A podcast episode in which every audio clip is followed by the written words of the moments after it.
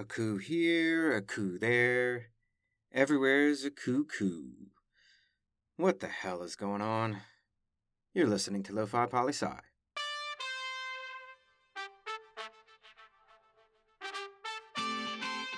Welcome everyone to the Lo-Fi Poli podcast. I'm your host Michael Pickering, and today it's time for Tuesday's top 10 list. Oh yeah, every Tuesday we look at different lists from around the world to see what countries top which categories in our never-ending quest to make more sense of what's going on in the world today. And today, oh, do we have a list for you. Today we're doing the 10 most recent military coups in the world. And just so we're all on the same page, a military coup is when a country's military overthrows the government and takes charge of the country themselves. And it doesn't matter if the country is authoritarian, hybrid, or democracy. If the military overthrows it, it's a military coup. Now, straight to it, the list, and coming in at number 10, Egypt in July of 2013. Number 9, Thailand in May of 2014. Number 8, Zimbabwe in November of 2017. Number 7, Sudan in April of 2019. Number 6 is Mali in August of 2020. And now to our bottom 5 and our most recent military coups. Number 5, Myanmar in February of this year, 2021. Number 4, Chad in April of this year. Number 3, Mali in May of this year.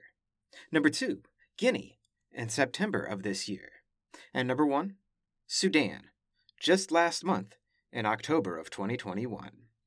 And that, my friends, is our list of the 10 most recent military coups in the world. But now, as is our custom, let's dig into the data that our list produces. So, first off, Mali and Sudan appear twice on this list. Twice! Each of these countries had two coups in the past two years. So, technically, our top 10 list only consists of eight countries. But our list of these 10 coups, they've taken place in the past eight years meaning a coup has taken place on average every 9 to 10 months over the past decade. And 8 of the 10 coups took place in African countries, 2 in Southeast Asian countries, and 5, 5 coups have taken place this year alone, making this year a really, really weird year as far as data go. I mean, this year is an outlier for sure. And really, because five of our 10 have been just in this year, that average of every 9 to 10 months over the past decade really doesn't mean anything because five are just in this year alone. And in all, all 10 coups, the people who came to power via the coup are still in power today. Meaning, in the past eight years and 10 military coups, the world has done. Hmm, let me think. What's the word I'm looking for? How do we put this? Oh, not a damn thing. Military has been overthrowing governments, and we've just been watching it happen. No wonder. We've had five this year alone, because militaries know they can get away with it. Because the past ten, they've gotten away with it. But let's settle down, settle down, relax, ease my blood pressure. Let's breathe. Okay, so the question has to come up Should we be doing anything about these coups?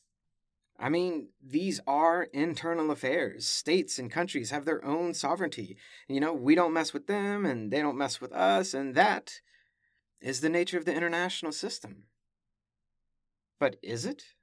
Question mark. I mean, really, really, are we going to pretend like countries don't get all up in each other's affairs whenever they want to? I mean, what do we think sanctions are? It's called getting in other people's business. For sure. Look at Yemen, look at Syria, look at so many places around the world Venezuela, Iran, North Korea. We are always all up in each other's stuff. All countries are. All right, all right, all right. Breathe again, breathe again. I mean, should we care about human rights, but not the human rights of other people in other countries? Because if we don't care about their rights. Then why? Why are we calling them human rights instead of just our rights? Should we say and tell everyone, hey, being free is great, good luck world, on trying to get you some of that freedom? Sorry, sovereignty and all that, and human rights, well, well, human rights just aren't a thing this year in 2021. It's more, it's more about our rights. Yeah, yeah. And yes, Lo-Fi Nation, I hear you out there. Thinking, oh, Pickering getting a bit moody today, eh? Well, yeah, yeah, I am. But it's not for me to tell you why, but rather it's for you to discern how it is that five coups in this year alone makes you feel about people being free.